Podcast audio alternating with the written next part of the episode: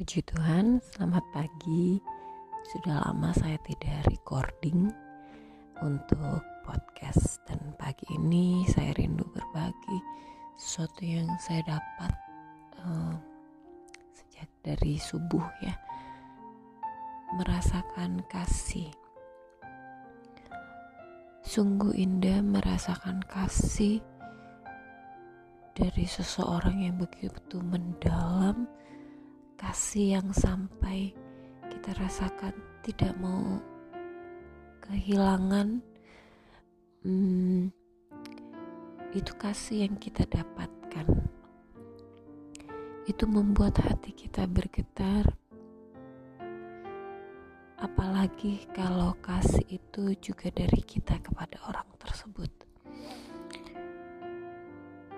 Itu sampai membuat kita menangis karena begitu rasa takut akan kehilangan. Dan saya boleh katakan itulah iman kita. Iman. Kenapa? Karena itu yang dirasakan juga oleh murid-murid Tuhan yang dibagikan kepada semua orang-orang di mana mereka bersaksi seperti yang dirasakan oleh Petrus. Itu iman kita kepada Tuhan ya. Saya tidak berbicara tentang kasih yang diberikan oleh manusia karena sering kali kita nggak bisa menemukan kasih yang biasanya pasti uh, ada ketidakseimbangan antara kasih itu. Mungkin satu kasih lebih berat satunya lebih ringan dan yang lebih berat akan merasa kecewa. Dan itu kasih manusia. Tetapi berbeda dengan kasih Tuhan. Yang mengasihi manusia jauh sebelum manusia mengasihi dia itu yang uh, saya rasakan. Dan saya rindu kita sama-sama menyelami kasih ini. Itu yang mungkin yang membuat saya meneteskan air mata dari pagi merenungkan kasih Tuhan.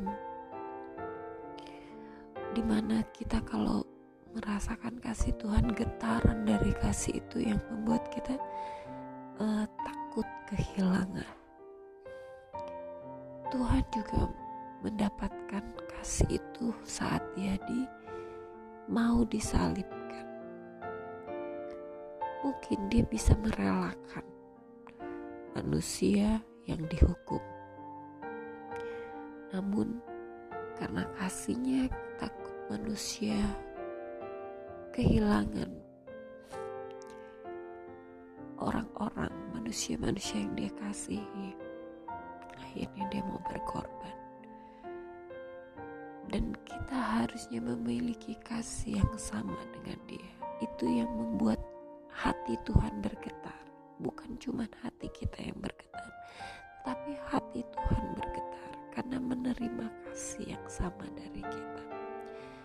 Itu yang saya mau bagikan pada pagi hari ini itulah iman yang akan dia cari pada saat dia datang kedua kalinya.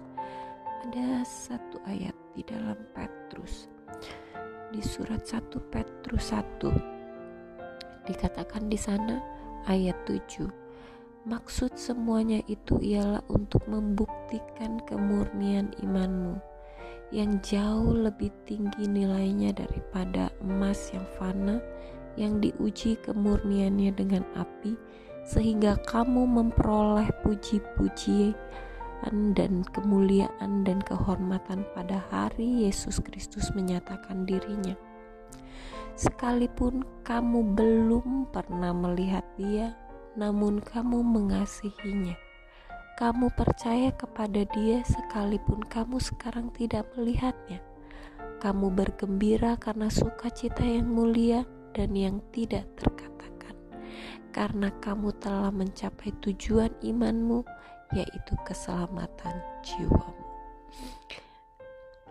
iman seperti apa yang Yesus cari pada saat dia akan menyatakan dirinya, yaitu iman yang mengasihi dia, yang percaya kepada dia sekalipun belum melihat saudara sudah memiliki iman tersebut di mana kita bisa memberikan kasih yang kita rasakan yang menggetarkan hati kita kita berikan kepada dia.